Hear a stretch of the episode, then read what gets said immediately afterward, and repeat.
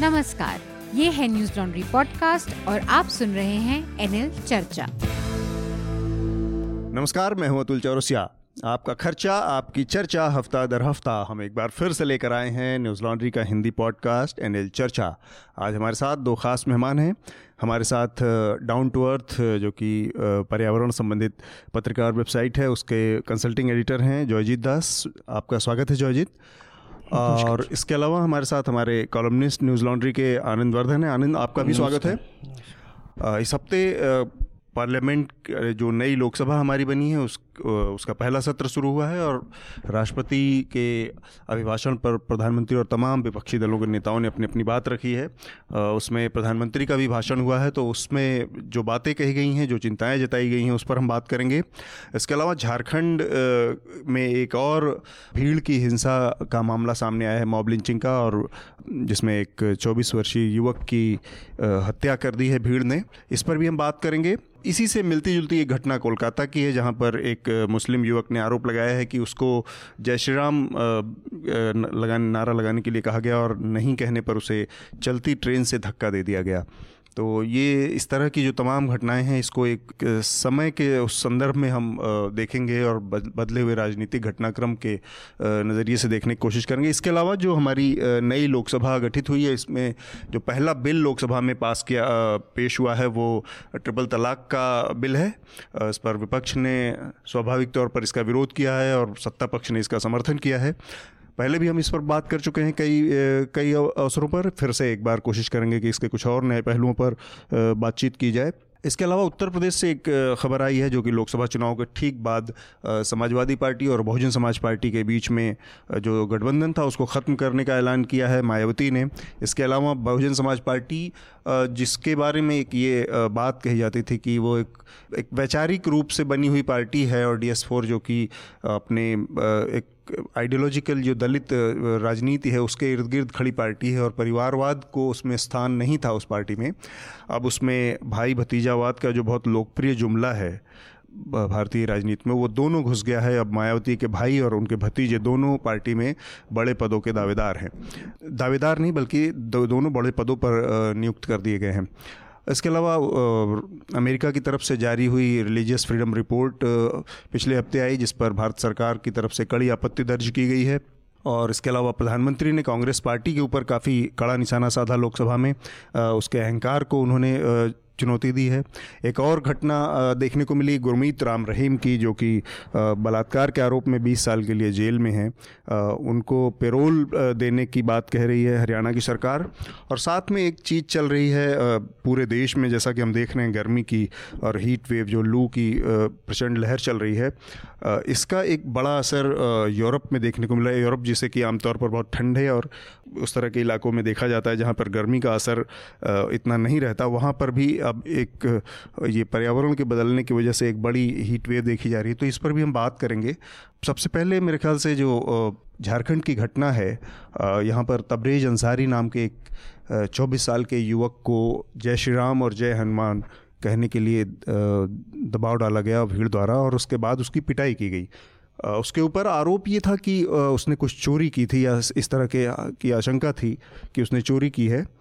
तो एक एक चीज़ बदलती दिख रही है। अभी तक ये था कि जो 2014 से चीज़ें चल रही थी या देखने को मिल रही थी, उसमें एक एक गोकशी या गौ तस्करी के मामले देखने को मिले या उस तरह के आरोप थे कि लोग गौ तस्करी कर रहे हैं और उसके आधार पर कई चीज़ें देखें।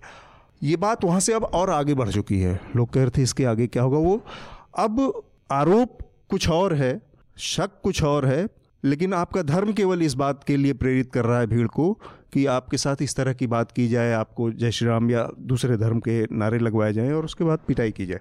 तो ये जो बदल, जो इसका बदलाव हो रहा है, लगातार ये जो गिरावट आ रही है, ये इससे भी आगे की, इससे जा सकती हैं स्थितियाँ, इससे भी बुरी हो सकती हैं। आनंद आपसे सबसे पहले जानना चाहता हूँ मैं। नहीं इसको तीन ढंग से देखा जा सकता है हाँ। इससे हाँ। जुड़े तीन आयाम हैं मेरे ख्याल से। एक तो पहले सांप्रदायिक लिंचिंग जो कम्युनल लिंचिंग है उससे पहले इसको एक भीड़ हिंसा की समस्या भीड़ न्याय। भीड़ न्याय की समस्या जो है उससे वो ज़्यादा बड़ा संदर्भ है भी, भीड़ न्याय का संबंध जो मॉब जस्टिस है। तो उसका वो कई रूप में भारत में देखा जाता है। और उसका एक एडजंक्ट जो है एक उसमें चीज़ें जो जुड़ती हैं वो आइडेंटिटी की जुड़ती हैं। वो धर्म विशेष या कभी कभी जाति विशेष भी होती है।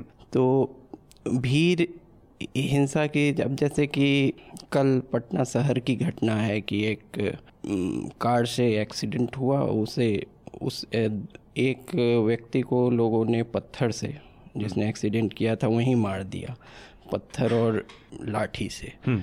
और दूसरा गंभीर रूप से घायल है तो एक तो बड़ी समस्या है कि ये क्यों हो रहा हो रहा है ये इस दशकों से हो रहा है कि जो क्रिमिनल जस्टिस सिस्टम है इसमें लोगों की आस्था नहीं कम है या फिर रूल जो रूल कंप्लायंस जो है उस उस उसकी मानसिकता जो सामूहिक मानसिकता उसको लेकर नहीं है हम्म।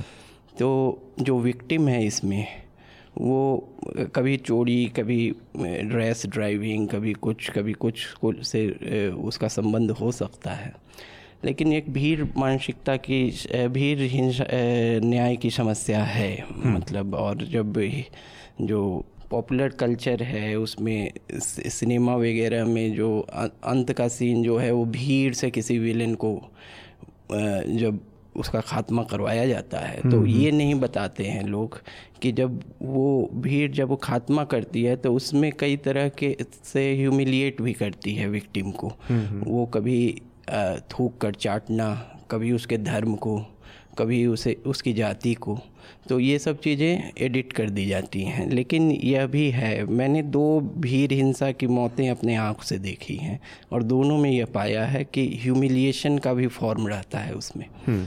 तो आ, वो एक बात है कि भी, ए, दूसरी बात है इससे जुड़ी हुई इसी से कि जो सांप्रदायिकता इससे जुड़ी हुई है हम्म। तो वो कभी जाति विशेष कभी संप्रदाय विशेष से हम्म। जुड़ती है अब इसमें सोशल मीडिया में दो लिस्ट देख रहा हूँ कि दो लिस्ट आ रहा है कि एक जो कि इस तरह की लिस्ट और एक दूसरी तरह की लिस्ट दूस तो कुछ लोग इसको एक दूसरे पे वाट अबाउटरी का लगा रहे हैं कि भाई हम्म। तुमने उसमें ऐसा क्यों नहीं कहा दोनों की वाट अबाउट्री अपने अपने जगह। मैं नहीं समझता वाट अबाउट्री जो है एक सही चीज़ है। नहीं अस्वस्थ नहीं सही चीज़ है गलत नहीं। हम्म। जब जो है न्यूज़ नैरेटिव पे वो दोनों पक्ष में अगर एक चीज़ में एक्सक्लूजन का तत्व रहेगा अगर कोई चीज़ें नहीं शामिल की जाएँगी या कुछ चीज़ें शामिल की जाएँगी तो दोनों पक्ष दोनों दोनों पक्ष जो है ये तो न्यूज़ की बात है हाँ न्यूज़ ये तो न्यूज़ की बात दो, हुई। दोनों पक्ष जो है वो करेगा और जो वाट अबाउट्री पे जो लोग जो उसका विरोध करते हैं हम्म। ऐसा कोई मैंने नहीं देखा जो लंबे समय तक वाट अबाउट्री में इंडल्ज नहीं करता हो। हम्म, अंत में आपको अपने लॉजिक में वाट अबाउट्री लाना ही पड़ेगा क्योंकि न्याय का जो है ना न्याय में फेयरनेस जो children of the lesser world children of the lesser god ये ये भी एक तरह की वाट अबाउट्री है हम्म। तो वो तत्व तो रहेगा तो कहने का मतलब कि इन ये दर्दनाक घटनाएँ हैं हम्म। इनकी इन इन इनका प्रभाव बहुत हद तक मीडिया कंज्यूमर्स पे इसलिए भी हम्म। नहीं पड़ रहा है कि उन लोगों को समझाया इस भी ये भी गया है कि ये एक तरह की समस्या एक तरह की हिंसा दिखाते हैं। ये एक तरह की हिंसा। लेकिन आइसोलेशन में देखिएगा तो ये गंभीर समस्या है। हम्म। एक गंभीर हिंसा नहीं मैं तो कह रहा हूँ समग्र रूप से देखे तो भी एक गंभीर समस्या है। दोनों तरफ़ से क्यों कोई हिंसा हो रही है तो, तो वो गंभीर तो कई ऐसे तो वो ए, ए, उससे भी रिलेटेड है। फिर एक लेकिन एक मुझे इसमें है कि वो जो नारे लगवाना ये करना हम्म। तो एक तरफ़ अगर दूसरा पक्ष इसको पूरी तरह से हम्म। अगर खारिज कर रहा है कि जो क्योंकि हेट क्राइम की परिभाषा उतना स्पष्ट नहीं है क्योंकि ट्रिगर क्या किया वायलेंस को उसमें उसको देखा जाता है। भारत में कोई कानून भी नहीं है। हम्म। जो भी हेट क्राइम की टेबुलेशन होती है भारत में वो मीडिया रिपोर्ट्स के आधार पे होती है क्योंकि जो section hurt to religious sentiments जो है वो प्रॉपरली हेट क्राइम का में नहीं आएगा क्योंकि क्योंकि ट्रिगर क्या है। लेकिन वो खारिज नहीं है। फिर दूसरी ओर इस तरह से अब जो मथुरा में घटना हुई जहाँ की लोग जो पैसा मांगने के लिए यादव बंधुओं को जो हम्म। पीटा गया एक की मृत्यु भी हुई उसमें भी हम्म। काफिर शब्द कहा गया हम्म। ऐसी बात।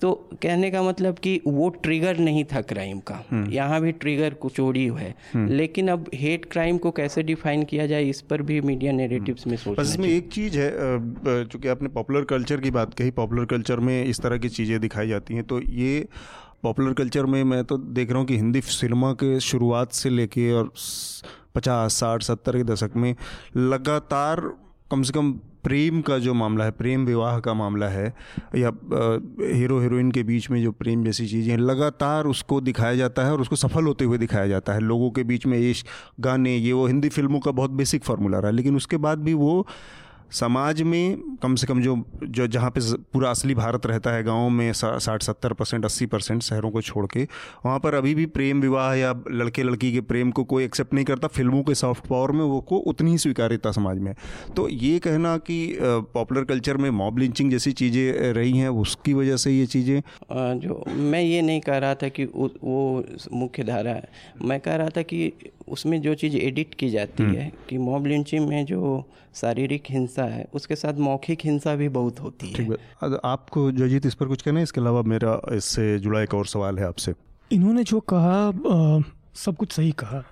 अब हमें ये सोचना पड़ेगा जो आखिर में इन्होंने कहा कि हेट क्राइम की कोई परिभाषा हमारे कानून में उस तरह से नहीं है। हम्म। मेरे ख्याल से अभी आ, कुछ आ, हफ़्ते पहले किसी न्यायालय ने भी इस बात को मेरे ख्याल से सुप्रीम कोर्ट ने ही इसको उठाया था।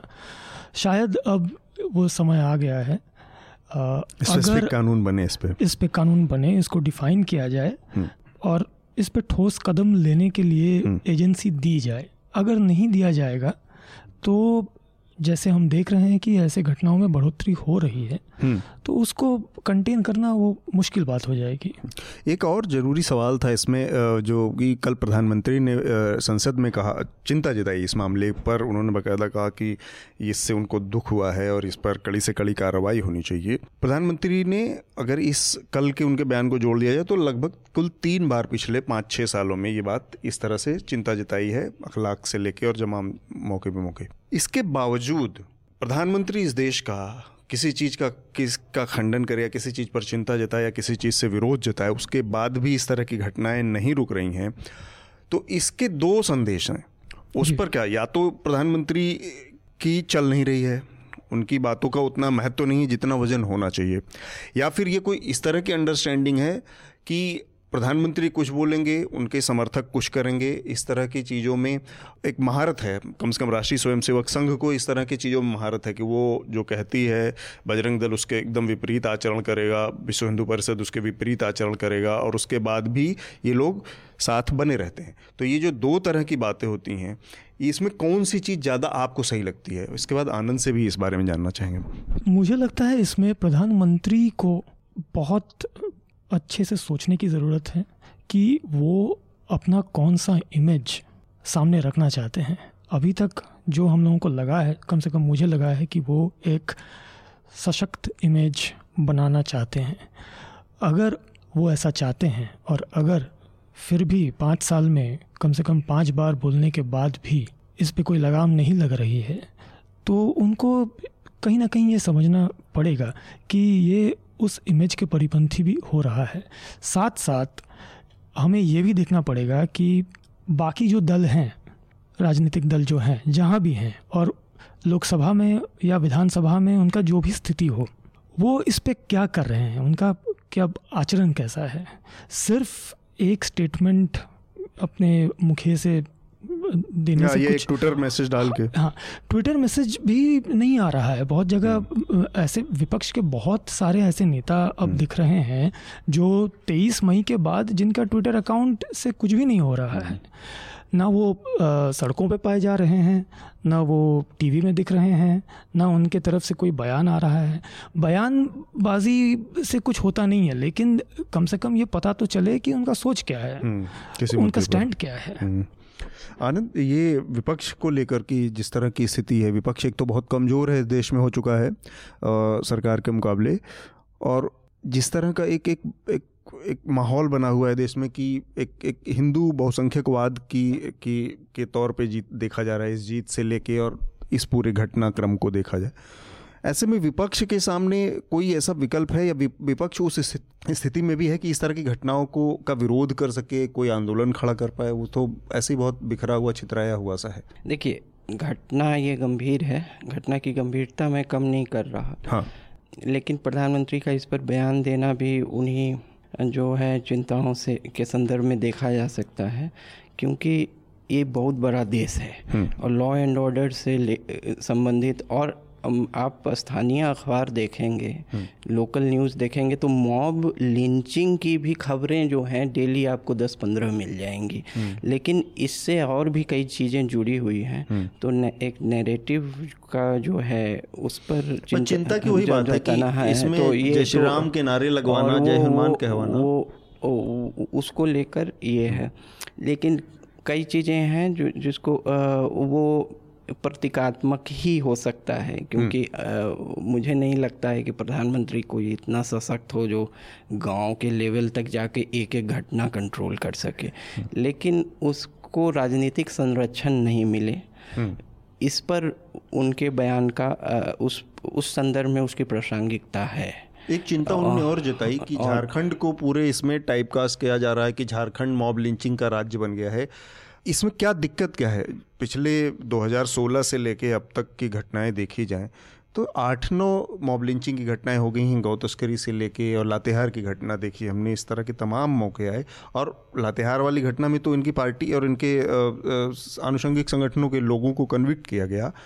इसके बावजूद भी एक राज्य में इतने कम पीरियड में धार्मिक घृणा की हेट वाली घटनाएँ अगर हुई हैं तो क्या दिक्कत है? केवल ब्रांडिंग करना प्रधानमंत्री का काम नहीं है ना? धार्मिक नहीं बल्कि झारखंड में अनुसूचित जनजातियों के खिलाफ हिंसा के भी खबरें आई हैं। हम्म, तो एक तो बात यह है कि कुछ ना कुछ कुछ ना कुछ वहाँ से खबरें आ रही आ रही हैं लगातार। इलेक्शन का स्टेट है इसलिए भी इस तरह की चीज़ों में तेज़ी का नहीं मतलब वो थोड़ा सा प्रधानमंत्री का या ये एक पॉलिटिकल स्टाइल है कि सकारात्मकता फील गुड पॉलिटिक्स का। फील गुड पॉलिटिक्स का तो स्टेट की जो इमेज है उसको लेके कि फील गुड क्योंकि वो एक बड़े जनसंख्या जो स्टेट है उसको एड्रेस करते हुए कि झारखंडी जो हैं वो कम से कम झारखंडी अस्मिता के नाम पर ही इस इस इससे प्रभावित ना हो तो वो एक उनका इलेक्ट्रेट भी है कि उसको भी अपील है और उनका ये उनकी शैली है ये मतलब ये। ठीक बात है। हम अपने अगले विषय की तरफ़ बढ़ते हैं, जो कि तीन तलाक का मसला है और मुस्लिम समाज के एक हिस्से में इसको लेकर काफ़ी विरोध भी देखने को मिल रहा है। विपक्ष में असदुद्दीन ओवैसी जैसे लोगों ने इसका विरोध किया है। कांग्रेस पार्टी के शशि थरूर ने लोकसभा में इसके विपक्ष में बोलते हुए कुछ तर्क दिए हैं। तीन तलाक को लेकर एक तो ये है कि संवैधानिक जो एक बाध्यता है कि जो धार्मिक रीति रिवाज हैं, उनको संरक्षण देने की एक संवैधानिक बाध्यता रही है। और उसके मुताबिक बहुत सारी चीज़ें अलग अलग अलग धर्मों अलग अलग पंथों को अलाउड भी की जाती हैं इसमें। उसके साथ ही एक एक एक बड़ी चीज़ रही है कि धार्मिक सुधारों की भी। उनके तहत बहुत सारे चीज़ें की गई हैं, मसलन सती प्रथा से लेके, बाल विवाह से लेके, दहेज प्रथा से लेके, तमाम चीज़ों में को सुधारा भी गया है। आधुनिक कानूनों के ज़रिए। तो जो लोग इस तरह की चीज़ को और ट्रिपल तलाक के मसले पर एक चीज़ ज़रूर एक पूरी तरह से साफ़ कर देना चाहिए मतलब मेरा अपना विषय जो मत है कि ट्रिपल तलाक चाहे वो दस जगह पे दो परसेंट लोगों के ऊपर अप्लाई होता हो, चाहे उसको पाँच परसेंट लोग समाज में उसको मानते हो, लेकिन मानवाधिकारों के हनन का सीधा सीधा मामला है वो धार्मिक चाहे वो परंपरा के नाम पे, चाहे जिस लिहाज से। ऐसे किसी कानून में को जब बहुत सारी चीज़ें हमने सुधारी हैं अतीत में पिछले साठ, सत्तर सालों में या सौ पचास सालों में तो ट्रिपल तलाक जैसी चीज़ जो कि सीधे सीधे लगता है कि महिलाओं के कुछ अधिकारों को वो का हनन करता है या उसको उतनी आज़ादी नहीं देता तो इसमें या कम से कम न्यायिक तरीके से उसका निपटारा हो। है ना? बहुत आर्बिट्रेरी तरीके से ना हो। तो इसमें क्या दिक्कत है? ऐसे इस तरह की चीज़ों में अचानक से राजनीति मतलब राजनीति तो होगी दो पक्ष की राजनीति कर रहे लोगों में। तो भी मैं जानना चाह रहा हूँ कि जयजीता आपसे कि ट्रिपल तलाक को लेकर ये जो चिंताएँ जताई जा रही हैं उस पर किस तरह का रुख मतलब जायज़ है नाजायज़ है? मैं ये नहीं मानता कि राजनीति होनी ही है। अगर संवैधानिक तौर पे जो समानता की बात की जाती है। उस दिशा में अगर कोई कदम लिया जाए हम्म। तो उस पर राजनीति करने के लिए राजनीति करने का कोई मतलब बनता नहीं है। हाँ अगर कोई तर्क ठोस हो तो ये सरकार पक्ष को भी देखना चाहिए। हम्म, हम्म। जैसे कि क्रिमिनल ऑफेंस की बात की जा रही है। तो ठीक है इसमें देखा जा सकता है कि उसकी ज़रूरत है या नहीं है। अगर आप एक वैधता नहीं रखेंगे तो कानून तो वहीं ख़त्म हो जाती है हम्म। तो उसके बाद क्या क्रिमिनल ऑफेंस करार दिए जाने की ज़रूरत है इस तर्क में आ, मेरे ख्याल से इस पर बात होनी चाहिए हो सकती है हम्म। और मुझे नहीं लगता है कि अब आ, किसी राजनीतिक दल सिर्फ़ इसको अपोज करने के लिए कि मैं अपोजिशन में हूँ और मेरा काम है हम्म। मुझे नहीं लगता है कि कोई वैसा कोशिश कोई करेगा मतलब पार्लियामेंट्री प्रोसेसेस में कुछ चीज़ें थी। सिलेक्ट कमेटी है कमेटियाँ हैं जहाँ पर जाकर इस तरह के बिल को और सुदृढ़ किया जाता है। उसमें बहुत सारे विचार शामिल होते हैं हाँ। ये सब।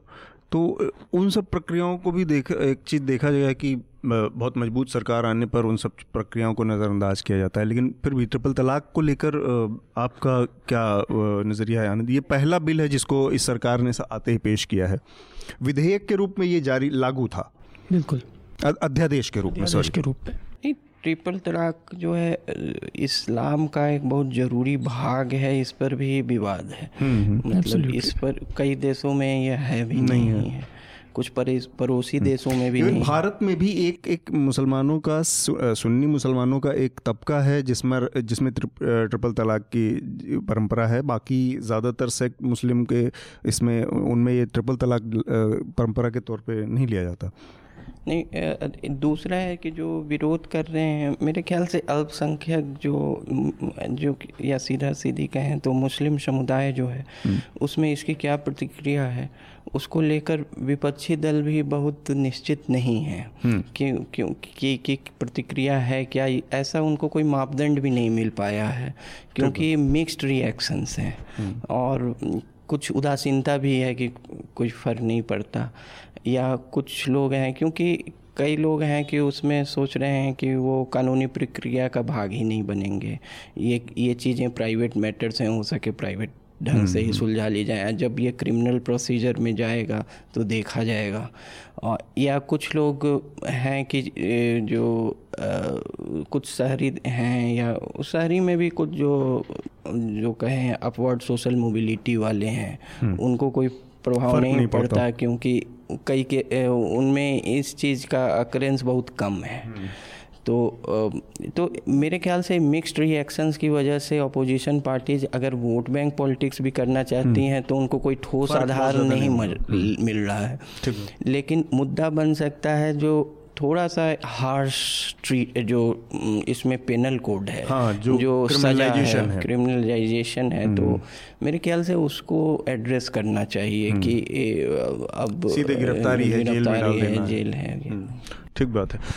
इसमें एक और चीज़ है इसका एक और पहलू है जो कि जो नीयत का सवाल है और जो लोग लागू कर रहे हैं तो एक तो है कि प्रतीकात्मक भी है, ये बहुत बहुत कुछ कि आप किसको इससे खुश करना चाहते हैं, किससे राजनीतिक लाभ, इसका डिविडेंड क्या होगा?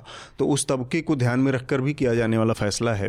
और दूसरा जो मैंने कहा, नीयत का जो सवाल है, जो लोग लागू करते हैं, उसको, जो लोग लागू कर रहे हैं, उस, उनकी जो भावना है या उनकी जो जो नीयत है, उस पर, उसके नज़रिए से इसको देखा जाए तो थोड़े से सवाल उठते हैं। मसलन, शबरीमाला के मुद्दे पर भारतीय जनता पार्टी के अध्यक्ष अमित शाह का जो रवैया रहा, उन्होंने सीधे सीधे सुप्रीम कोर्ट को चुनौती दे दी कि आप ऐसे हमारी परंपराओं में दखल देने वाले निर्णय नहीं दे सकते। और वही जब ट्रिपल तलाक को लेकर इतना आदर्शवादी एक एक स्टैंड लेते हैं, एक एक ऊँचे पायदान पर जाकर खड़े हो जाते हैं महिलाओं के लिए, मुस्लिम महिलाओं के लिए तो वहाँ पर फिर उनकी जो पूरी नीयत और पूरी जो बड़ी बड़ी बातें संसद भवन में कही गई, वो पूरा खोखली लगने लगती हैं। आनंद? फ़र्क है कि ये पूरी पूरा जो मुस्लिम समुदाय है ये की महिलाएँ हैं सभी प्रभावित हैं उससे और वो एक कह जाए बहुत लोकल परंपरा है एक मंदिर से सीमित है उसमें कुछ पॉइंट प्रूविंग भी है हम्म। कि आ, जैसे कि इस ये नारी सशक्तिकरण का एक मार्ग हो सकता है इसलिए सबरीमला में प्रवेश किया जाए तो हम्म। उसमें एक पॉइंट प्रूविंग एजेंडा भी है कि हमें एक पॉइंट प्रूव करना है और दोनों का प्रभाव क्षेत्र अलग है लेकिन वो आपका कहना सही है कि संवेदनशीलता अलग अलग समुदाय को लेकर अलग हम्म। हो सकती है वो ये इस पार्टी का लेकिन दोनों के मेरे ख्याल से प्रभाव जो हैं वो अलग हैं हम्म। वो उसका प्रभाव जो है फिर ये थोड़ा सा उपयोगितावादिता में आ जाएँगे कि ट्रिपल तलाक से जो हानि हो सकती है वह ज़्यादा है हम्म। मतलब कि मंदिर में ना प्रवेश करने से ये जी। इसमें बस एक छोटा सा सवाल छोटा सा करेक्शन है कि ये पूरे मुस्लिम समुदाय में ट्रिपल तलाक नहीं है मुसलमानों के एक सेक्ट में ट्रिपल तलाक है। हाँ एक तो संख्या काफ़ी है दूसरे एक एक एक हथियार के तौर पे जितना बड़ा जितना बड़ा डर है और जिस उसकी वजह से जो क्योंकि धार्मिक परंपराएँ बहुत डीपली लोगों के दिमाग में घुसी रहती हैं और उसका जो डर होता है कि कोई एक बार में ऐसे कह के और वो हो जाएगा तो उसका जो भय होता है वो महिलाओं के ऊपर मानसिक जो साइकोलॉजिकल असर डालता है उस वो भी एक महत्वपूर्ण बात है। फिर भी भारतीय जनता पार्टी की नीयत से जुड़े के बात पे आपसे जो। इसमें हम यही उम्मीद कर सकते हैं कि भारतीय जनता पार्टी के जो राष्ट्रीय अध्यक्ष रहे हैं वो अब मंत्री हैं गृह मंत्री हैं और वो खुद भी इस बात को समझेंगे हम्म। और अपना जो रिएक्शन है उसी तरह से वो टेलर करेंगे उसको हम्म। मेरे ख्याल से ये चर्चा जारी रहने वाली है क्योंकि ये मुद्दा जिस तरह का है इसमें धार्मिक एंगल भी है और, और इसके हाँ, बहुत हाँ, सारे अभी, अभी आया है लोकसभा में ये आगे हाँ, इसमें तर्क अभी दोनों राज्यसभा में भी जाएगा और राज्यसभा हाँ, में ज़्यादा इस पर चर्चा होने की उम्मीद है क्योंकि राज्यसभा में सरकार के पास उतना बहुमत नहीं है तो वहाँ पर चीज़ें रुक जाती हैं जाके। लोकसभा में पास कराना अभी भी आसान है थोड़ा बनस्बत सरकार, को ये ज़रूर देखना चाहिए कि हम्म। जो वो कहते आए हैं कि सबको साथ लेके चलेंगे हम्म। तो किसी भी कानून से जब वो बन रहा है हम्म। तो ये ना हो तो ज़्यादा अच्छा है कि हाँ कि असुरक्षा वो महसूस करे ऐसा कोई संदेश जाए। ऐसा ना हो तो ज़्यादा अच्छा है। हम अपने अगले विषय की तरफ़ बढ़ते हैं जो कि उत्तर प्रदेश में जो समाजवादी पार्टी और बहुजन समाज पार्टी का गठबंधन था उसको ख़त्म करने की घोषणा मायावती ने की है बहुजन समाज पार्टी के जो मुखिया हैं। और साथ में ही उन्होंने दो और चीज़ें की। उन्होंने अपने छोटे भाई आनंद कुमार को पार्टी का उपाध्यक्ष घोषित किया है और अपने भतीजे आकाश गौतम को उन्होंने नेशनल कोऑर्डिनेटर बनाया है। तो ये दो चीज़ें बहुजन समाज पार्टी के मतलब वैचारिक रूप से जो आंदोलन था और जिस जिस बुनियाद पे खड़ा था, उसको ही कहीं ना कहीं पूरी तरह से ख़त्म करने की एक एक एक बुनियाद जैसा है। तो लेकिन ये बहुत हैरान करने वाला भी नहीं है। ये स्वाभाविक है। हाँ क्योंकि जो समाजवादी आंदोलन से भी जो पार्टियाँ बनी है तो दलित आंदोलन से। हम्म, हम्म। जैसे कि लोहियावादी पार्टियाँ समाजवादी पार्टी या राष्ट्रीय जनता हाँ, उनका तो परिवारवाद है। इस पर भी तो चूँकि मायावती जी विवाहिता नहीं है तो इनको अब परिवार में यही विकल्प है। हम्म। अब भाई भतीजे तो एक तो ये है। दूसरा है कि भारत एक जो अथॉरिटी के दो तीन आधार माने जाते हैं एक परंपरा करिश्मा या फिर रेशनल लीगल अथॉरिटी तो भारत एक विच, एक विशेष तरह का देश है जहाँ इनहेरिटेड कैरिज्मा भी है। हम्म। मतलब परिवार किसी के और के नाम से ट्रेडिशन इनहेरिटेड कैरिज्मा के रूप में आ रही हाँ। तो ये पार्टी पॉलिटिक्स में जो इनहेरिटेड कैरिज्मा का ये एलिमेंट है कि कैरिज्मा को का इनहेरिटेंस कर देना भाई में भतीजा में। हम्म। तो दूसरी है कि ये दलित राजनीति में खासकर उत्तर प्रदेश में के, के संक्रमण का भी संदेश है हम्म। क्योंकि मेरे ख्याल से दलित वोट पर भी अब मायावती जी का उतना भरोसा नहीं नहीं है कि सारा दलित वोट पहले भी नहीं था हम्म। लेकिन और भी खिसका है और लेकिन फिर भी ये सपा बसपा गठबंधन में है वो ज़्यादा फ़ायदे में रही हैं। अगर हाँ, सीटों को देखें तो और ऐसे भी हैं बिना बिना उसके तो कर हाँ। ऐसे भी दूसरे भी दावेदार दलित वोट पे आ गए हैं। हम्म। कई लोगों ने यह भी सुझाव दिया है कि सपा को जो बृहद गठबंधन बनाना चाहिए अब हम्म। वो बसपा के बिना बनाना चाहिए।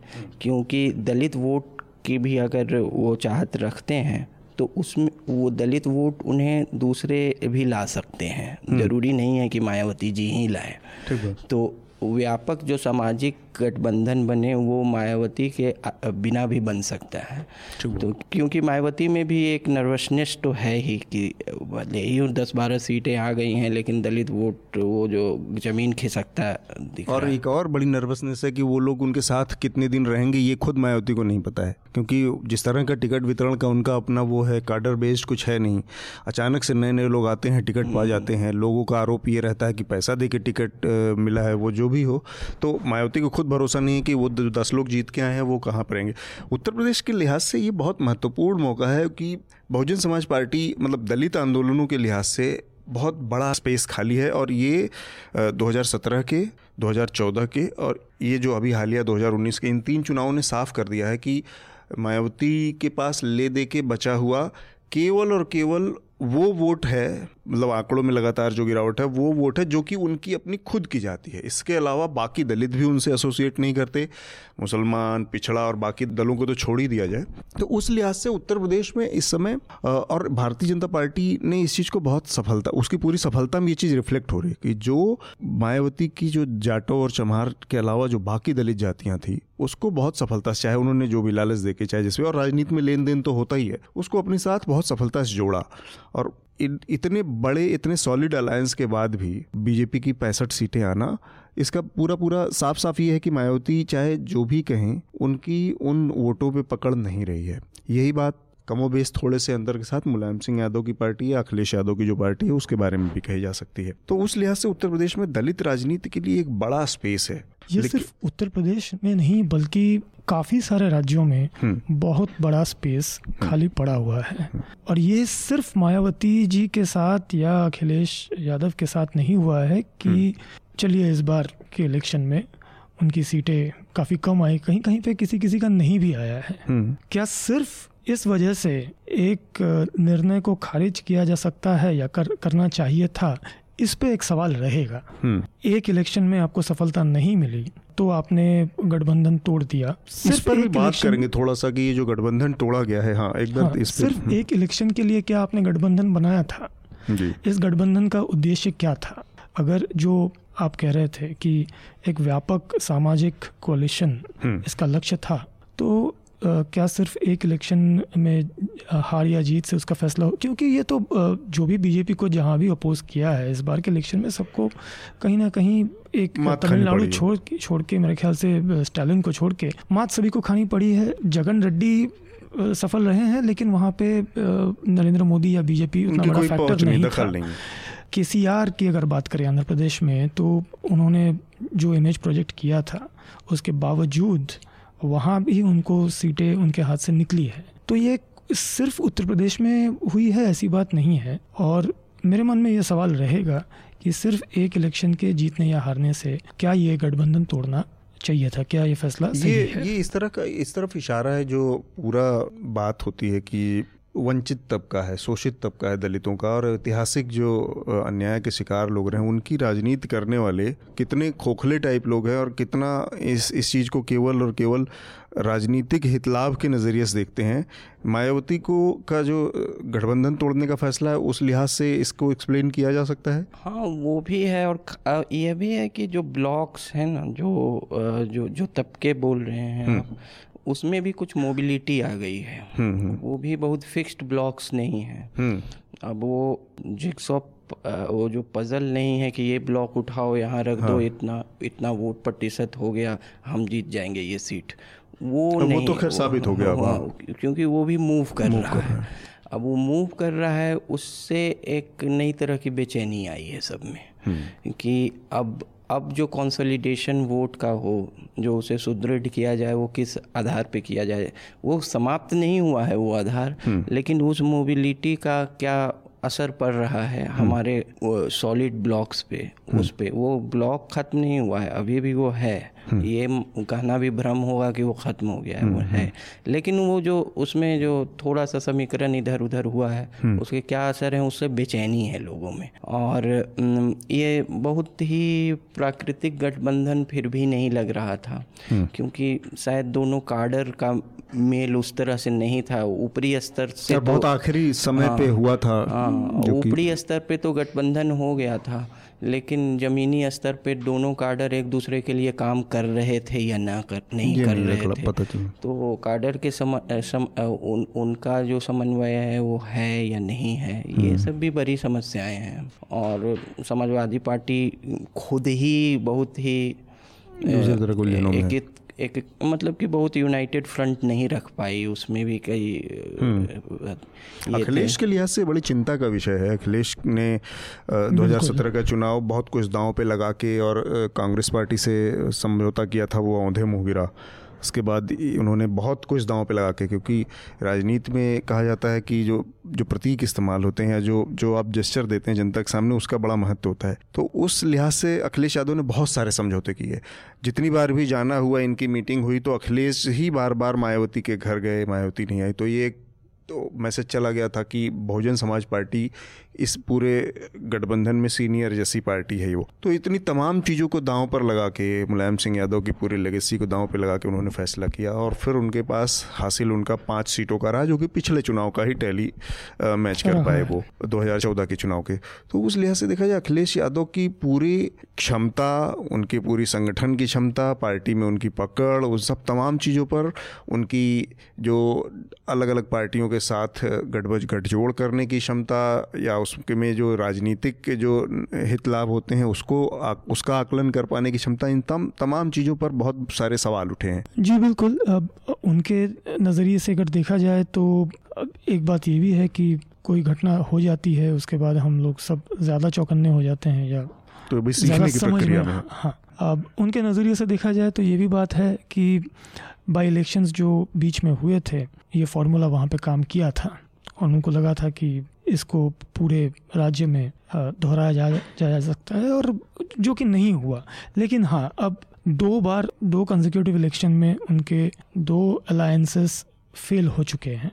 तो चिंता की विषय उनके लिए ज़रूर है। उनके नेतृत्व पे भी इसका असर पड़ेगा हम्म। या नहीं पड़ेगा वो भी अब देखना है। सपा हो जो है वो भी अभी भी सबसे सशक्त विकल्प इसलिए होगा क्योंकि उत्तर प्रदेश में भाजपा के अलावा उसी के पास काडर है हम्म। जैसा भी काडर हो लेकिन हम्म। उसी के पास है तो अंत में जो है जब बात चुनावों की आती है तो संगठन ज़रूरी है। संगठन जो है खासकर बूथ संगठन वगैरह हम्म। उसके लिए भाजपा के सामने अगर कोई खड़ा हो सकता है तो सपा ही। है कांग्रेस के पास वहाँ संगठन चौपट है। बसपा के पास वही है पैसे वाला संगठन है तो वो वो चल वो बहुत जो प्रतिबद्ध नहीं है पार्टी के प्रति। तो वो उसकी कमिटमेंट भी है डाउटफुल है।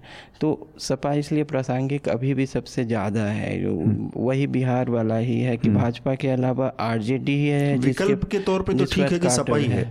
लेकिन अखिलेश की जो पूरी नेतृत्व क्षमता उनकी शैली है उस सब पे उसको किस तरह से देखते हैं आप? उनके राजनीतिक कदमों को? नहीं, उनका कदम वही जो है कि जो सलाहकार जो है है। उनके सलाहकार जो हैं वो वही हार्वर्ड ऑक्सफोर्ड वाले तो बहुत ज़मीनी समझ वाले नहीं लगते हैं कि वो मैनेजमेंट जो है वो ऊपरी स्तर पर हो रहा है। और वो तो एक है। दूसरा है कि मेरे ख्याल से जो शिवपाल जो हैं खुद बहुत चीज़ हासिल करने की स्थिति में नहीं है लेकिन डैमेज करने कर डैमेज करने की स्थिति में अभी भी हैं। तो ये होता है कि जो पार्टी से कट के निकलता है वो बहुत कुछ हासिल नहीं करता है लेकिन कुछ समय तक पार्टी को डैमेज ज़रूर कर सकता है। वो अभी फ़ेज़ में समाजवादी पार्टी है ऐसा लगता है। तो उसको वो जो है उस पर जो उनका जो परिवार में मंथन हुआ जिसमें आधिपत्य पार्टी का उन्होंने लिया उसमें जो एक दो जो तत्व ऐसे थे जो उनको हानि पहुँचा सकते थे उसको वो न्यूट्रलाइज अभी तक नहीं कर पाए हैं। ये अभी लगता है। एक और चीज़ है मतलब ये जो गठबंधन था वो स्वाभाविक गठबंधन नेचुरल गठबंधन भले नहीं था लेकिन इस इसका पूरा कॉन्सेप्ट ही बहुत नेचुरल गठबंधन जो बना था ये मतलब मूल रूप से काशीराम का वो था और काशीराम से भी पहले लोहिया का जो विचार था उसमें। तो वो तो कॉन्सेप्ट तो बहुत नेचुरल है। इसको अप्लाई करने वाले लोग कितने हाँ हाँ उसको अप्लाई करने वाले लोग कितने मैं वही कह रहा था कि एक इलेक्शन में चला या नहीं चला शायद उस पर पूरे तत्वों को खारिज करना सही नहीं रहेगा। हम्म, खैर अभी तो उत्तर प्रदेश के विधानसभा चुनाव तीन साल बाकी है। तीन साल बाकी हैं अभी उसमें। तब तक शायद ये लोग जो बात कही जा रही है कि एक बार फिर से लोगों को सड़कों पर दिखना होगा और फिर से पूरी पार्टी को है। ये सिर्फ़ उत्तर प्रदेश में इनको इनके लिए नहीं बाकी जगह भी विपक्ष दलों के लिए ये बहुत एक छोटा सा अंतर आया है असल में। अगर आप 2012 के पहले का समाजवादी पार्टी और अखिलेश को देखेंगे तो आपको लखनऊ के अखबारों में और वेबसाइट्स पे मिलेगा हर दिन सड़क पर जो उतरने की क्षमता और सड़क को रोकने की क्षमता थी वो समाजवादी पार्टी के अंदर थी और वो करती आ रही थी 2012 के ठीक पहले तक जब अखिलेश पूरे उसमें साइकिल लेके यात्रा रथ यात्रा कर रहे थे और उसके बाद मुख्यमंत्री बने। इसके बाद वो मुख्यमंत्री बने और मुख्यमंत्री बनने के बाद बाहर हो गए। उसके बाद से ये पूरी प्रक्रिया जो कि जिसको कहा जाता है कि सपा की असली ताकत ये थी, वो ताकत, वो क्षमता, वो वो खूबी ख़त्म होती गई है। अब कोई सड़क पे आंदोलन करने वाला, वो चीज़ अब एकदम से बंद होगी, वरना सबसे जो आइकॉनिक इमेज थी वो ये थी विधानसभा भवन के बाहर, जो इनके राइट हैंड हैं, सुनील यादव अखिलेश यादव के, उनके चेहरे पर पुलिस वाला पुलिस जो हजरतगंज थाने का एसएचओ चेहरे पर गिरा के सड़क पे और बूट रखे हुए यहाँ गाल पे, वो सबसे आइकॉनिक इमेज थी। तो ये सड़कों पर हर दिन कुछ ना कुछ करते रहने वाला, वो चीज़ 2012 के बाद से एकदम ख़त्म हो गई है धीरे धीरे धीरे कभी भी कोई गार्डर कहीं उतरता नहीं है मतलब। तो इसका भी एक नुकसान हुआ है अखिलेश यादव को। और ऐसा नहीं कि कोई इशू नहीं है। इशू हर दिन है ये तो अब उत्तर प्रदेश से ही सारी खबरें आ रही हैं हर दिन। उत्तर प्रदेश में मुद्दों की कोई कमी नहीं है हम्म, लेकिन ये दिखे नहीं जा रहे हैं हम्म। विपक्षी भूमिका मतलब निभाते हुए। ये भी हो गया है कि मुद्दा तो बनाना भी पड़ता है राजनीति अगर कर रहे हैं। तो। तो हाँ। नहीं मुद्दा अभी ऐसा नहीं है कि मुद्दा नहीं है। नहीं है। गोरखपुर में फिर से मुद्दा बनने वाला है मेरे ख्याल से अगले हफ़्ते तक। पड़ोस में आप बिहार में देख लीजिए मुजफ्फरपुर में इतने सारे बच्चों के मौत के बावजूद विपक्ष वहाँ पे नहीं दिख रहा है। आनंद आप क्या कह रहे थे? नहीं वही है कि एक जो वैक्यूम हो खाली हो गया है उसे लग रहा है कि जैसे सोशल मीडिया और मीडिया पर चल रही हैं खबरें वही नैरेटिव है। हम्म। उसी को चेंज करते रहो। उसी को चेंज लेकिन नैरेटिव जो सड़कों पे आएगा सोशल मीडिया कौन फॉलो कर रहा है? गाँव में कोई नहीं है खासकर ट्विटर तो नहीं कोई देखता। फेसबुक थोड़ा अच्छा, उसके to day थोड़ा जरूरतें भी हाँ, दूसरी हैं। जरूरतें हैं। तो जब तक जो है फ़िज़िकल वर्ल्ड में नहीं दिखिएगा हम्म। जो तब तक वो जो है एक स्वाभाविक नैरेटिव नहीं बनेगा। हाँ तो वही है कि वो जो है एक भ्रम पैदा करता है कि हम एक नैरेटिव बना रहे हैं या उसका जवाब दे रहे हैं। लेकिन वो एक उस भ्रमजाल से निकलकर जो है ज़मीनी स्तर पर नैरेटिव्स बनाने की ज़रूरत है। हम्म, ठीक बात। हम अपने आखिरी अगले विषय की तरफ़ बढ़ते हैं जो कि यूरोप में चल रही हीट वेव से जुड़ा है और ऐसे तो पूरे भारत में भी इस समय यही चल रहा है चारों तरफ़ गर्मी और इस समय। लेकिन यहाँ पे शायद 45 डिग्री तक और से 50 डिग्री तक लोगों की आदत हो गई है पर यूरोप की बात अ, 40 तक पहुँचते पहुँचते अंतर्राष्ट्रीय खबर बन गई है। तो जॉयजीत चूँकि हमारे साथ हैं और इस तरह की चीज़ों को आज आजकल लगातार डाउन टू अर्थ में कवर कर रहे हैं तो हम जानना चाहते हैं ये खबर आई कि स्विट्ज़रलैंड जैसे जगहों पे 40-40 डिग्री टेम्परेचर है और पूरे यूरोप में ज़्यादातर देशों ने हीट वेव से बचने की एडवाइजरी जारी की है और उससे बचने के तरीके बताए जा रहे हैं लोगों को ये वो। तो एक तो ये पूरा जो पर्यावरण का परिवर्तन का मामला है यूरोप में यूरोप पे ज़्यादा असर दिखा रहा है या कई बार हम लोग ये सुनते हैं कि ये तीसरी दुनिया के देशों के लिए ज़्यादा खतरनाक है बाकी तो इसके लिए प्रिपेयर्ड है खतरनाक तो सभी के लिए है हम्म। यूरोप में ये खबर बहुत बड़ी खबर बन गई है क्योंकि किसी ने ऐसा कल्पना शायद ना किया हो लेकिन हम्म। ऐसा भी नहीं है कि सिर्फ़ यूरोप में ये हीट हम्म। वेव चल रहा है अच्छा यहाँ पे मैं एक पहले क्लियर कर देना चाहता हूँ कि हाँ। ये लू जो यहाँ पे लोग जानते थे। हमारे उत्तरी भारत में ये उसके साथ इसको मिलाना सही बात नहीं ठीक नहीं है। और ये सिर्फ़ यूरोप की बात नहीं है कनाडा में क्लाइमेट इमरजेंसी घोषणा कर दिया गया है। अमेरिका में भी हालत काफ़ी ख़राब है। ब्रिटेन में जो कि मेनलैंड यूरोप नहीं माना जाता है तो वहाँ वहाँ भी जो फॉरेस्ट फायर है वन में जंगल में आग लगने की घटना जो भी इससे जुड़ा हुआ है तो इसकी वजह क्या है? जो आप बता रहे थे कि जैसे किस तरह के बदलाव आ रहे हैं? हाँ तो मैं आ रहा हूँ उस पर तो ये सारे दुनिया में ऑस्ट्रेलिया में चल रहा है जापान में चल रहा है। जापान में भी 40 के आसपास जो कभी कोई सोच नहीं सकता था। और वहाँ इनफैक्ट वो बहुत उन्होंने बात साफ़ कर दिया है कि ये क्लाइमेट चेंज का ही असर है। पर्यावरण में जो तब्दीलियाँ आ रही हैं जो बहुत काफ़ी सालों से हम्म, जिसका वार्निंग दिया जा रहा था ये उसी का सीधा सीधा नतीजा है। हम्म, और इसको समझाया जा सकता है क्यों उसके क्या क्या कारण है हम लोग उसमें जा सकते हैं। हम्म। हीट वेव में होता ये है कि एक हाई प्रेशर जोन बनता है। हम्म, अब आपने साइक्लोन के बारे में सुना होगा हम्म, तो एक ये भी होता है एंटी साइक्लोन अच्छा तो साइक्लोन में जैसे नमी को नीचे से साइक्लोन खींच के ऊपर लेके चली जाती है इसमें दूसरा ये उल्टा होता है प्रेशर ऊपर से पड़ता है और एक एक मैं कैसे समझाऊँ शायद चादर मान लीजिए एक वैसा हम्म। बन जाता है एक इलाके में एक भूस्तर के ऊपर और फिर वो जो आपका स्वाभाविक जो आबो हवा है मौसम जो है उसको वो रोक लेती है। जो साइकिल है। हाँ जो इस समय मान लीजिए लंदन में बारिश शायद हम्म। होना चाहिए था तो इसका नतीजा ये होता है कि वो बारिश नहीं हो पाती है हम्म। और ये उसके ऊपर बिछा रहता है उसको गर्म किए रहता है और उसको सुखा देती है और और ये फिर एक चीज़ से दूसरे चीज़ पे असर बढ़ता चला जाता है। इसका सीधा सीधा कारण जो है वो ग्लोबल वार्मिंग अब हम लोग देख रहे हैं वो ग्रीन हाउस हम्म। गैसेस जो हैं उससे जुड़ा हुआ है।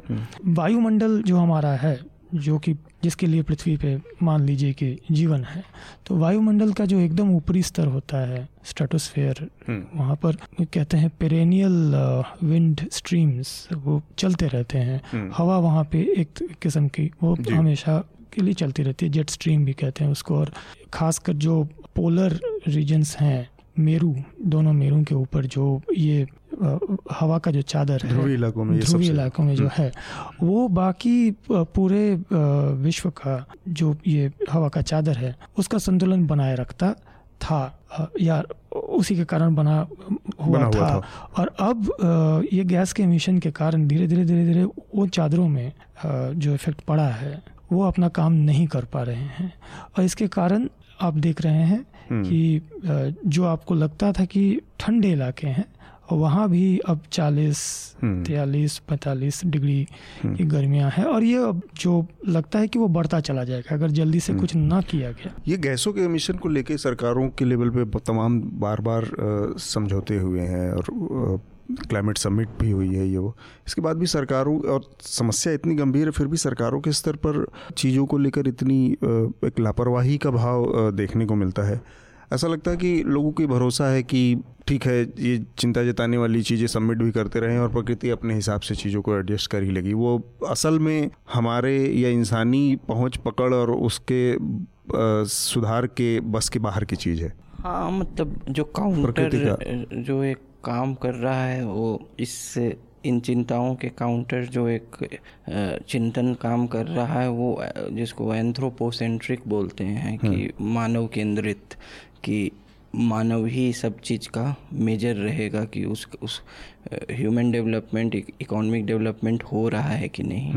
और प्रत्येक पीढ़ी की अपनी समस्याएँ हैं। हमें भी कुछ समस्याएँ विरासत में मिली थी जिसे हमने सुलझाया। और ये हम कुछ समस्याएँ देख जाएँगे, जाएँगे जो कि अगली पीढ़ी सुलझाएगी अपने लिए। तो ये एक है एक कॉम्प्लेसेंसी की फ़िलोसफी कह रहे हैं या जो भी है लेकिन ये एक एंथ्रोपोसेंट्रिक है। U N F C C को लेके फिर कई समझौता हुआ उससे कई विश्व शक्तियाँ जिसमें यूएस हैं यूएस ही बर, एक बड़ी विश्व शक्ति यूएस उससे विड्रॉ कर गई हम्म। जो कि लेकिन फिर भी अभी कुछ समय बाकी है जब उससे कंप्लीट विड्रॉल का उसका होगा कुछ मेरे ख्याल से कुछ समय तक है जब तक इस साल के अंत तक अंत तक हाँ खत्म हो जाएगा वो विंडो तो, जो है हम्म। इन सबको तो और समस्या बढ़ जाए बढ़ सकती है समस्या तो खैर बढ़ी हुई है समस्या बढ़ी हुई है हम्म। और हल करने के लिए वक्त धीरे धीरे कम होता जा रहा है। और विश्व और विश्व राजनीति में जो नॉर्थ साउथ पॉलिटिक्स है वो वो राजनीति भी इसमें दिखती है कि तृतीय दुनिया के दोस्त देश कहते हैं कि भाई हमारे विकास करने का समय आया तो, तो तुम इस तरह के प्रतिबंध लगा रहे हो। तुम अपने अपना विकास तो कर लिए। हम्म। अब हमारे समय अब भारत चाइना जैसी बड़ी अर्थ शक्तियाँ ऐसा बोल रही हैं। तो एक आपने जैसा कहा एक गंभीरता की कमी तो नीतियों में दिखती ही है हम्म। और बहुत शॉर्ट टर्म जो है एक शॉर्ट साइटेडनेस कहिए कि वो तो है प्रायोरिटीज़ में क्या प्राथमिकता हो हम्म। उसके भी कई कारण हैं लेकिन वो सही है। पर्यावरण उस तरह की चिंता नहीं बन पाई है और कई बार हमारे जो नेता हैं बाकी किसकी बात कहें हमारे प्रधानमंत्री जी का एक बयान आया था कि उम्र बढ़ने के साथ शरीर की जो क्षमता कम होती है तो ठंड ज़्यादा लगने लगती है। ऐसा नहीं है इसका मतलब कि सर्दी ज़्यादा पड़ने लगी है।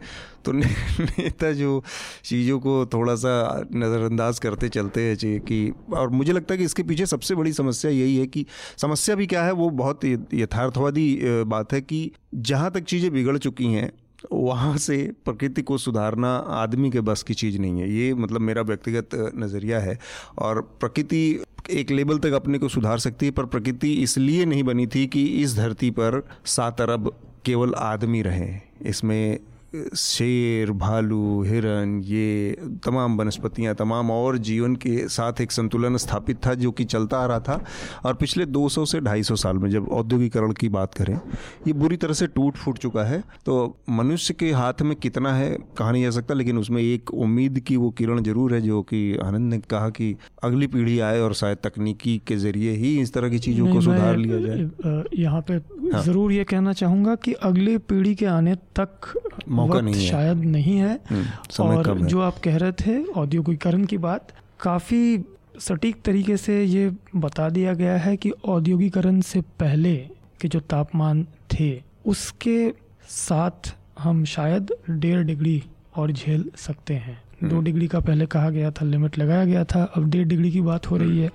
अगर वहाँ तक इसको रोका नहीं जा पाया हम्म। तो काफ़ी स्थिति बेकाबू हो जाएगी बेकाबू है वो, वो तो है ही मतलब क्यों जो क्योटो प्रोटोकॉल का पूरा जो उसकी अवधारणा ही इसी पे है कि इंडस्ट्रियल रिवोल्यूशन के पहले जो टेम्परेचर्स हैं हम्म। उसी के आधार पर जिम्मेवारियाँ तय की गई थी। हम्म। तो वो है।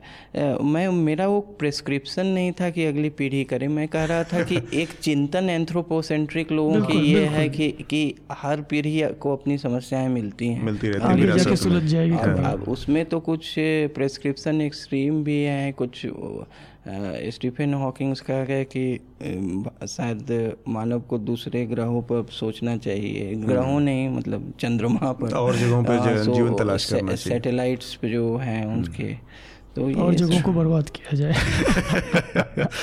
चलिए हम अपने चूँकि समय की सीमा है तो अपनी आज की चर्चा को यहाँ रोकेंगे। उससे पहले जो रिकमेंडेशन होता है उसको हम पूरा करेंगे। आनंद आप ही का रिकमेंडेशन सबसे पहले लेते हैं। इस पर जब जब ये अब चूँकि क्लाइमेट चेंज पर ही है हम्म। कि तो थॉमस फ्रीडमैन ने 2009 के आसपास एक किताब लिखी थी हम्म। एक पहली उनकी जो वर्ल्ड इज़ फ्लैट के बाद एक क्या था क्लाइमेट चेंज की चिंता पर ही था कि क्राउडेड एंड हीटेड करके ऐसे मैं एग्जैक्ट नाम भूल रहा हूँ हम्म। लेकिन वो क्वेटो प्रोटोकॉल 2012 तक होना था शायद उसकी उसकी अवधि थी और उस हम्म। समय यूएनएफसीसी का कोपेनहेगन बहुत महत्वपूर्ण समिट था उस समय एक संदर्भ में उस किताब को लिखा था उन्होंने और तो वो मेरे ख्याल से इस दशक के शुरू होने के पहले खतरे की घंटी बजाने वाली कुछ मतलब पॉपुलर किताबों में थी। ऐसे तो तकनीकी किताबें जो एकेडमिक हम्म। रिसर्च काफ़ी है लेकिन पॉपुलर किताबों में वो थी वो वही इस बार में वही किताब ठीक है। जोजीत आपका रिकमेंडेशन मैं यहाँ पे थोड़ा प्लग करना चाहूँगा सबको आमंत्रण देना चाहूँगा कि हमारे डाउन टू अर्थ के हम्म। एक वेब बुक स्टोर है। वहाँ पे काफ़ी सारे प्रकाशन आप जो हमारे यहाँ से है वो आप देख सकते हैं। और हम्म। ख़ासकर अभी हाल में दो चीज़ें हमने सामने रखी है। दोनों अभी के संदर्भ में काफ़ी महत्वपूर्ण है। एक है state of environment in India in figures इसका ई बुक आप वहाँ से ले सकते हैं। और दूसरा है मिड समर्स नाइट यही जिसकी हम बात कर रहे थे हीट वेव वगैरह इसको सुचारू रूप से समझने के लिए उसको आप पढ़ सकते हैं। इस हफ़्ते मेरा रिकमेंडेशन होगा इस हफ़्ते रिलीज़ होने वाली एक फ़िल्म आर्टिकल 15 फ़िल्म जाति व्यवस्था के ऊपर बात करती है और जाति व्यवस्था की तमाम बुराइयों पर कैसे उससे हैंडल करना है और उसमें एक एक पुलिस अधिकारी उससे जो कि पहली बार जिसकी नियुक्ति हुई है उसके उस जाति की समस्या को समझने की कोशिश करता है और उससे पार पाने की कोशिश करता है। और बिना किसी को इसमें बड़ा हीरो बनाए या कोई बिना, जैसे कि हमारी फ़िल्में होती हैं, हर समस्या का समाधान करने वाला एक हीरो होता है उसमें, ऐसा ना करते हुए एक आम आदमी के आम लोगों के बीच का एक नायक है, जिसके ज़रिए वो जाति की बात करती है। इसके अलावा हमारे समय की जो और तमाम इस समय के चर्चित मुद्दे हैं, जिसमें हर दिन सफ़ाई कर्मियों की होने वाली मौत है दलितों की पिटाई है, या दलितों के साथ होने वाले छुआछूत है, उन सब की बात करती है और बिना किसी के ऊपर आक्रामक हुए या बिना किसी एक पक्ष को दोषी ठहराए अपनी बात कहने की कोशिश करती है तो आर्टिकल 15 इस हफ़्ते मेरा रिकमेंडेशन होगा। और इसके साथ ही हम अपनी आज की चर्चा को रोकेंगे। उससे पहले आप लोगों से एक अपील जो हम हमेशा करते हैं कि न्यूज़ लॉन्ड्री को सब्सक्राइब करें। न्यूज़ लॉन्ड्री को सब्सक्राइब करना इसलिए भी ज़रूरी है क्योंकि हम ना तो किसी कॉरपोरेट का ऐड लेते हैं, ना किसी राजनीतिक दल का ऐड लेते हैं। हम पूरी तरह से विज्ञापन मुक्त हैं और पूरी तरह से अपने सब्सक्राइबर के भरोसे हैं। और एक इसका दूसरा पहलू भी है कि जो भी मीडिया संस्थान आपके समर्थन से आपके भरोसे से खड़ा होगा वो आपकी बात ज़्यादा करेगा और राजनीति और कॉरपोरेशन के दबाव से भी मुक्त रहेगा। तो इसलिए न्यूज़ लॉन्ड्री को सब्सक्राइब करें हमारा हाथ मज़बूत करें। आप सभी लोगों का बहुत बहुत शुक्रिया। बहुत बहुत शुक्रिया। न्यूज़ लॉन्ड्री के सभी पॉडकास्ट ट्विटर आई और दूसरे पॉडकास्ट प्लेटफॉर्म पे उपलब्ध हैं। खबरों को विज्ञापन के दबाव से आज़ाद रखें। न्यूज़ लॉन्ड्री को सब्सक्राइब करें।